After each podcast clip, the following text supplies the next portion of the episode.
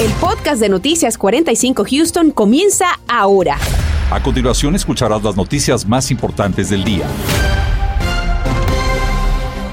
La mala calidad del aire sigue causando efecto en personas con padecimientos respiratorios. Los expertos recomiendan extremar cuidados al aire libre por la contaminación de ozono y ahora también por esa llegada de la arena del Sahara. Pero también un frente frío se aproxima, así que vamos de inmediato con el equipo de vigilantes del tiempo y saludamos a nuestro meteorólogo Anthony Ortiz. Anthony, ¿qué tal? Muy buenas tardes. Muy buenas tardes, compañeros, y es que tendremos mucho que estará pasando aquí en el área de Houston. Lluvias, pero también ese polvo del Sahara, pero hablemos de las precipitaciones porque habrá un cambio en ese patrón de tiempo, así que las lluvias regresarán a la ciudad de Houston. ¿Cuándo será esto? Bueno, a mi entender, el domingo en horas de la mañana, cuando tengamos el paso de un sistema frontal. Si se fija, hay alta posibilidad de precipitación, así que esto significa que gran parte de lo que es el sureste de Texas tendrá actividad de lluvia, y todo por el paso de un sistema frontal que lentamente se irá moviendo sobre Texas y eventualmente llegando a la ciudad de Houston. Y yo creo que esto sería el domingo entre ese horario de 10 a 12 del mediodía, así que estaremos monitoreando esa situación. Entre tanto,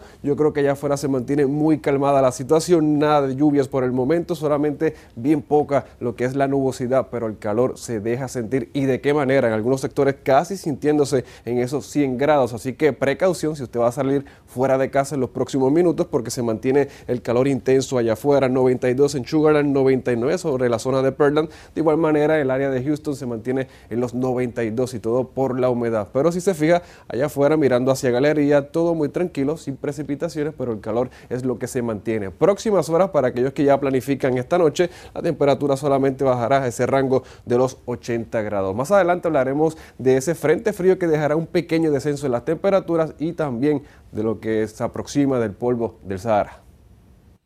Gracias, Anthony. Las autoridades confirmaron que un incidente de violencia doméstica terminó lamentablemente en una tragedia. 4 personas perdieron la vida en el condado Harris, en lo que ha sido catalogado ya como un homicidio-suicidio, Marcela. Raúl, ahora la pregunta es, ¿qué motivó este nuevo hecho de violencia en nuestra región? Vamos en vivo con nuestra compañera Daisy Ríos, que nos tiene los pormenores de este caso. Adelante, Daisy, te escuchamos. ¿Qué tal, Marcela? Muy buenas tardes. Autoridades han estado investigando durante este día esta tragedia, el hallazgo de los 4 cuerpos. Lo que dicen autoridades es que este hombre prácticamente emboscó a tiros a la mujer, quien había sido su pareja y quien el día de hoy, hace prácticamente 2 horas, fue identificada por The Islamic Society of Greater Houston como Sadia Mansur, quien era maestra de la escuela Houston Peace Academy, y su niña fue identificada como Khadija. Tenía también solamente 4 años de edad, es la víctima más joven de esta terrible tragedia. 4 víctimas mortales, 2 mujeres, un hombre y una niña de 4 años, cuyos cuerpos fueron encontrados en el interior de un departamento localizado en el 9721 de la avenida Cypresswood, confirmó así el alguacil del condado Harris. El hombre le disparó a su suegra, a su esposa y a su niña de 4 años. Los 4 están muertos. Sí encontramos una pistola en el lado del hombre. Y parece ser que esto es un incidente de asesinato y después un suicidio, que a veces ha sido muy común en esta comunidad con incidentes de violencia doméstica. Parece ser que esta pareja estaba pasando por un divorcio en este momento, y es la información que tenemos en este momento. Al parecer el hombre, según lo dicho por el alguacil, emboscó a la mujer cuando ella trataba de salir de la casa hacia sus labores de esta mañana. Ella solamente estaba saliendo como cualquier otra mañana con su niña, parece ser que iba al trabajo cuando fue encontrado por esta persona con odio en su corazón en ese momento. Iba a tomar cosas en una manera violenta, y qué lástima que tuvo este fin. Cuestioné al alguacil sobre qué pueden hacer las mujeres que están pasando por un divorcio y enfrentando violencia de sus parejas. ¿Cuándo es el momento adecuado para tomar acción y salir de esas relaciones tóxicas? Esto fue lo que respondió. Tal vez es un grito. La violencia no siempre es algo física, puede también ser emocionalmente, puede ser de muchas maneras. Entonces es importante en saber cuáles son las señas y comenzar a prepararse. Hay unas personas que viven toda su vida en una situación violenta y hay otras que al primer momento salen y huyen. Entonces obviamente cada situación va a ser diferente, pero es importante decirle a los seres queridos qué es lo que está pasando, a gente de confianza, y que se traten de proteger lo más posible, porque a veces de una manera u otra puede pasar esto, no siempre, pero cuando hay arma, cuando hay la tensión de un divorcio, puede pasar algo terrible como lo que pasó esta mañana. Y no solamente eso, también es sumamente importante que las víctimas en cualquier caso de violencia doméstica tengan un plan de emergencia para poder buscar un refugio y ponerse a salvo. También si usted conoce a alguna persona que está en esa situación, llame por favor al Centro para Mujeres aquí en Houston, es 713-528-2121. Hasta aquí mi reporte, regreso con ustedes. Daisy, gracias. Y seguimos con estos hechos de violencia al que damos puntual seguimiento, y es el caso de la muerte del joven Axel Turcios. Las autoridades hacen un llamado a la comunidad para resolver la muerte del joven de 14 años asesinado en el estacionamiento de un complejo habitacional al oeste de la ciudad de Houston. Hoy, junto a la familia, la policía dio nuevos detalles del caso, mientras los responsables siguen prófugos de la justicia. Se suma en vivo Claudia Ramos con los detalles. Claudia. Muy buenas tardes. Esta tarde la familia de Axel Turcios dijo que no guardan rencor en sus corazones, pero sí exigen justicia por la muerte de este joven, ya que, como lo mencionabas, los responsables siguen prófugos de la justicia. Y es que, según autoridades, fue el pasado 6 de mayo cuando el joven estudiante de Lamar High School fue baleado por dos individuos cuando caminaba por el estacionamiento de un complejo de apartamentos ubicado sobre LLD Lane al oeste de Houston. Según se dice, iba a la casa de su tía. Autoridades dijeron hoy que el motivo del tiroteo fue por robo, pero no fueron claros al decir qué fue lo que le habrían robado al menor de 14 años. Este es un video que Univisión obtuvo del momento que Axel es atendido por paramédicos. Un buen samaritano fue quien acudió para ayudar a este joven y es quien ha estado proporcionando a autoridades con pistas de los posibles responsables, ellos descritos como dos jóvenes hispanos de entre 15 y 17 años. Hay una recompensa de hasta $25,000 por información y ese es el llamado que tiene los familiares para resolver este caso. Un niño de 14 años que apenas empezaba a vivir, no pudo escribir su libro de su vida, fue arrancada por un disparo. Pido a la comunidad entera que por favor nos ayuden a detener a las personas que cometieron este crimen, porque si no se hace van a seguir más familias dañadas como nosotros. Nadie estamos ajenos a que pase una situación de esta, no lo queremos. Lo que queremos es justicia. No tenemos rencor, no tenemos odio, es mucha paz y amor. It's senseless and it just makes no sense. Ahí también escuchábamos a un molesto jefe de la policía quien dijo que este es un crimen sin sentido, pero que van a hacer todo lo posible para poner a estos individuos bajo custodia. Nuevamente ellos son descritos como dos jóvenes hispanos de entre 15 y 17 años. Posiblemente se dieron la fuga en un PT Cruiser color oscuro, posiblemente de color negro, y nuevamente existe una recompensa de hasta $25,000 por más información que conlleva el paradero de estos individuos. La información que aparece ahora mismo en su pantalla son los números de teléfono que ustedes pueden llamar si es que tiene algún reporte o información sobre este caso. Su reporte puede ser anónimo. Es la información que tenemos desde el centro de Houston. Claudia Ramos, Noticias Univisión 45. Y este día funcionarios del condado Harris se reunieron para dar a conocer los resultados del programa conocido como Shot Spotter. Y es que, como se recordará, fueron colocados detectores de disparos de arma de fuego para que la policía pudiera actuar de manera más rápida en un sector de Houston. Pero ahora la pregunta es, ¿funcionaron estos dispositivos o no? David Herrera tiene la respuesta. Adelante, David. Lamar 23, be advised, I'm en route to a shot spotter already. If somebody else can pick that shot spotter, that'd be great. So vamos en ruta a un shot spotter y viene cayendo otro. A ver, dame permiso. En la primera hora de patrullar con la oficial Suárez en un cuadrante de 5 millas cuadradas del área de Aldin, en donde se tienen instalados sensores que detectan los disparos por arma de fuego, fuimos testigos de 3 alertas. Look how many, same spot, 5417 Road 10, look, 1, 2, 3, 4, 5, 6, 7, 8, 9, 9, y en el de nosotros nomás una vez. En los 3 incidentes se contabilizaron 13 disparos. Pero ahora con este nuevo sistema, nos lleva al lugar exacto donde hubieron balas, donde estuvieron descargando el arma. So, la aplicación también la tengo en mi teléfono.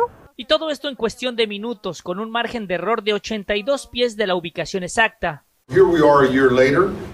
El comisionado del Precinto 2 del Condado Harris, Adrián García, es quien patrocina el programa piloto de 3 años que tendrá un costo de $780,000.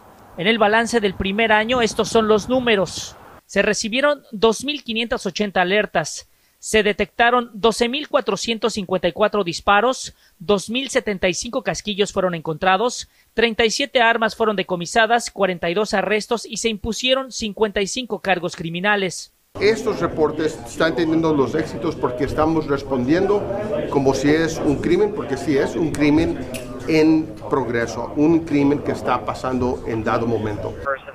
En nuestra aplicación está saliendo que los disparos están siendo hechos dentro de una yarda. La ubicación a la que nos envía el Shot Spotter es al 100%, diría yo. La única vez que no puedo encontrar evidencia es que si dispararon en el zacate, pero si es así en la carretera, o sea, yo siempre encuentro evidencia. Oh, encontramos uno, evidencia. So, este Shot Spotter nos indicó que eran 3 balazos que fueron dados. Encontramos unos, es posible que los otros estén aquí cerca. A veces no se encuentran todos, pero con que se encuentre uno, pues salimos ganando de todos modos. Los casquillos son posteriormente analizados en un laboratorio y pueden servir como evidencia de otros crímenes causados con la misma arma de fuego. El alguacil Ed González dijo que el programa va bien, sin embargo, continuarán monitoreándolo para asegurarse de que si se expande, sea una inversión que valga la pena. David Herrera, Noticias, Univisión 45. Ante la aparición de la viruela del mono en los Estados Unidos, le explicaremos qué tan peligrosa es esta enfermedad y si podría llegar a Texas. Estamos en la YMCA, donde específicamente hay un programa de verano ya corriendo para niños, adultos y personas de la tercera edad. Luego de la pausa te cuento. Continuamos con el podcast de Noticias 45 Houston.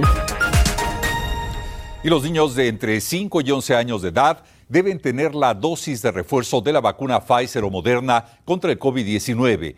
A esta conclusión llegaron los asesores de los Centros para el Control y Prevención de Enfermedades en los Estados Unidos. Sin embargo, la dependencia aún no lo autoriza oficialmente, una situación que podría ocurrir en cualquier momento. Esta aprobación daría oportunidad a este sector de la población a continuar con su programa de vacunación para disminuir los efectos de la pandemia. Lo mantendremos informado. Ahora, la llamada viruela del mono tiene preocupada a la comunidad tras la aparición de algunos casos aquí en los Estados Unidos, incluyendo uno en Texas. Rodolfo Sánchez nos explica cuáles son los síntomas de esta enfermedad y si se transmite o no con facilidad. La viruela del mono es una enfermedad que está reapareciendo en África y recientemente se ha detectado por lo menos un caso en los Estados Unidos. Se le asocia a contagios a través de las relaciones sexuales. Para despejarnos las dudas respecto a qué tan peligrosa es y sus síntomas, entrevistamos a 2 expertos médicos del área de Houston. Se parece mucho a la viruela, es ahora sí que un primo hermano de lo que es la viruela. Entonces te da un rash, generalmente empieza en las palmas de tus manos. Te pueden dar ganglios linfáticos que se te inflen, fiebre, escalofríos. Se transmite al ser humano y obviamente de ser humano se transmite a otro. Desde el punto de vista de contagio, el contagio generalmente es por partículas que estás tosiéndole o respirando más que nada, o un contacto extremadamente cercano con esa persona. ¿Esta enfermedad podría llegar a Texas? Siempre hay la posibilidad que cualquier virus se transmita en cualquier lugar porque la gente viaja mucho. Sí, mira, la gente, lo que no quiero es que la gente piense que esto es un tipo Ebola o algún otro de los tipos estos de virus que te matan así de buenas a primeras, no. Este es un virus que te da un rash, así como si tuvieras un sarampión, una viruela, unas cosas así. Y aunque la viruela era una situación grave en el pasado, la viruela del simio no es tan peligrosa, te puede dejar lesiones en los lugares en donde tuviste el rash, pero no te va a matar. Y la mayoría de las personas se recuperan de la viruela del mono en cuestión de semanas, de acuerdo con la Organización Mundial de la Salud. Si tiene dudas, consulte a su médico. En Houston, Rodolfo Sánchez, Noticias Univisión 45. Y se acercan cambios a la región en comparación a lo que hemos vivido durante esta semana, y es que regresan las lluvias a mi pronóstico, y esto sería el fin de semana, el domingo. Las lluvias estarán con nosotros. Aún así, el calor va a permanecer con nosotros, temperaturas en los mediados 90 grados, sintiéndose un poco más elevado por la humedad, pero también llegará particulado del polvo del Sahara, así que precaución las personas que tienen algún padecimiento respiratorio, porque la mala calidad del aire estará con nosotros. Pero hablemos de las lluvias primeramente, porque hemos tenido días bastante secos, o sea, sin ninguna gota de lluvia sobre el sureste de Texas, pero estas llegarán el día domingo en horas de la mañana. Todo va a depender cómo se vaya moviendo este sistema frontal sobre el sureste de Texas, pero debe ser el domingo donde tengamos actividad de lluvia a través de la ciudad de Houston, así que estaremos monitoreando la situación. De aquí hacia lo que es el día del domingo, pudiéramos tener tal vez una pulgada de precipitación, pero si extendemos un poco más hasta el martes, pudiéramos tener hasta 2 pulgadas más, bien hacia el norte de la interestatal 10, y es por eso que estaremos monitoreando la situación. Una lluvia que es bienvenida, ¿por qué? Porque tenemos sequía en algunos sectores que se mantiene hasta el nivel extremo, así que estaremos monitoreando también esa situación para nosotros, porque necesitamos esa lluvia sobre el sureste de Texas. Recuerde, las lluvias llegarán este fin de semana, y además este fin de semana tendremos ese particulado del Sahara que se está moviendo sobre el Caribe, pero vea cómo poco a poco va moviéndose sobre lo que es el Golfo de México, y eventualmente entre lo que es el domingo en la noche y el lunes en horas de la tarde estará llegando sobre la región. Esto pudiera impactar la mala calidad del aire, así que precaución obviamente a aquellas personas que hacen alguna actividad fuera de casa, si va a estar haciendo algún ejercicio o con la familia. Recuerde que se va a mantener esa calidad del aire deteriorada. A lo que eso llega, obviamente tenemos un viernes por delante que será caluroso por demás, 94 en cuanto a esa temperatura, soleado allá afuera y sí ventoso, ráfagas que pudieran estar superando las 15 millas por hora. Si lo planifica, vea que ya desde bien temprano 85 en la temperatura, y ese horario entre 1 a 4 de la tarde será el más intenso del calor, con temperatura llegando a los mediados 90 grados. Y lo dicho, recuerde, caluroso el viernes, de igual manera el sábado, y ya el domingo regresa la actividad de precipitación y pudieran continuar con nosotros hasta el día del martes, así que estaremos vigilando el tiempo para todos ustedes. Que tengan una bonita tarde. Muchos padres de familia empiezan a preocuparse por las actividades de sus hijos durante el ya muy cercano verano. Y como cada año, son muchas las opciones, entre ellas las que ofrece YMCA de Houston. José Alberto Irizarry nos dice paso a paso cómo puede inscribir a sus menores y qué tipo de actividades podrán desarrollar. Adelante, José Alberto. Hace 136 años que la YMCA sirve a la comunidad en el área de Houston, y su campamento de verano está activo para ayudar a muchos jóvenes, teniendo en cuenta que este verano muchas veces no aprenden los niños, y cuando no aprenden los niños es tiempo que pierden. Mente sana en cuerpo sano es lo que afirman buscan en cada una de las actividades que ofrecen. Aquí tenemos clases de natación, tenemos tiro al arco también tenemos clases de fútbol, baloncesto, de todo. Entonces, ya que COVID se está cambiando, que queremos que los niños se diviertan. Cada YMCA tiene su especialidad, al menos esta en el 1234 oeste de la calle 34 en Houston. Se especializa en fútbol, pero otras tienen sus atributos. Hay otros YMCAs donde se especializa en baloncesto, hay YMCAs donde se especializa en baile, en béisbol, lo que sea. Pero no se limita a jóvenes y niños, también hay opciones para adultos y personas de la tercera edad. La idea es que la familia entera pueda participar durante el verano. Unos son de 7 de la mañana hasta 7 de la noche, o 6 de la mañana hasta 6:30 de la noche, dependiendo del YMCA. Los costos de los campamentos de verano para niños varían dependiendo de la localidad. Esto dura hasta el mes de agosto, pero la matrícula está abierta para cuando usted desee entrar. Para averiguar más sobre lo que ofrece cada una de estas localidades y cuánto estaría pagando por el campamento, debe visitar YMCAHouston.org. También hay becas para familias que califican por ingresos en el hogar.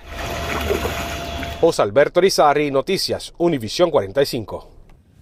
Y si vives en la ciudad de Rosenberg y tienes hijos en edades escolares, quizá estés interesado en inscribirlo a los campamentos de verano. De hecho, ya están aceptando las aplicaciones para 2 campamentos en el mes de junio. El primero es de atletismo y deporte del 6 al 10 de junio, abierto para niños y niñas de kinder a 5º grado. Este tendrá un costo de $235 por persona. El segundo campamento es de béisbol y será para niños y niñas de 6 a 12 años con un costo de $125 por persona.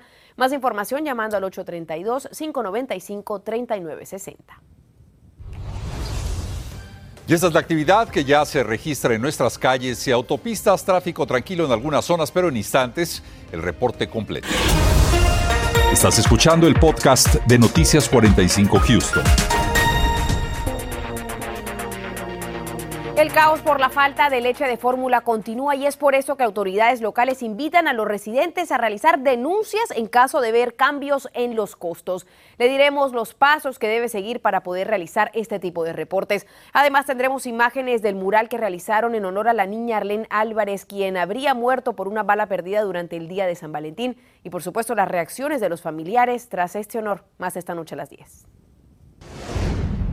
Tarde de jueves muy calurosa en la ciudad de Houston, por el momento sin precipitaciones, pero el calor se hace sentir y de qué manera en algunos sectores casi en los 100 grados cuando añadimos esa humedad que sigue predominando desde el Golfo de México. Y en las próximas horas tenga mucho cuidado si es que va a estar fuera de casa, porque verá que la temperatura todavía eso de las 7 p.m. 89 grados, pero ya poco a poco a las 9 ya irá mermando poco a poco ese calor ya entrando a la noche. Mientras tanto, sin precipitaciones, pero sería el sábado bien tarde en la noche y el domingo en la mañana cuando tengamos el paso de un sistema frontal que promete actividad de lluvia, bastante nubosidad, y esto hará que las temperaturas poco a poco vayan refrescándose. Yo creo que tendremos un pequeño descenso en cuanto a esa temperatura, así que de los 95 bajaremos por lo menos a los 87, 86. Una buena pausa de ese calor tan intenso que hemos tenido durante toda esta semana, así, ¿no? Algo es algo. Así es, pero a seguir tomando agua. Así es. Gracias, Anthony. Llegamos al final. Gracias, muy buenas tardes. Nos vemos esta noche a las 10. Gracias por escuchar el podcast de Noticias 45 Houston. Puedes descubrir otros podcasts de Univision en la aplicación de Euforia o en univision.com/podcast.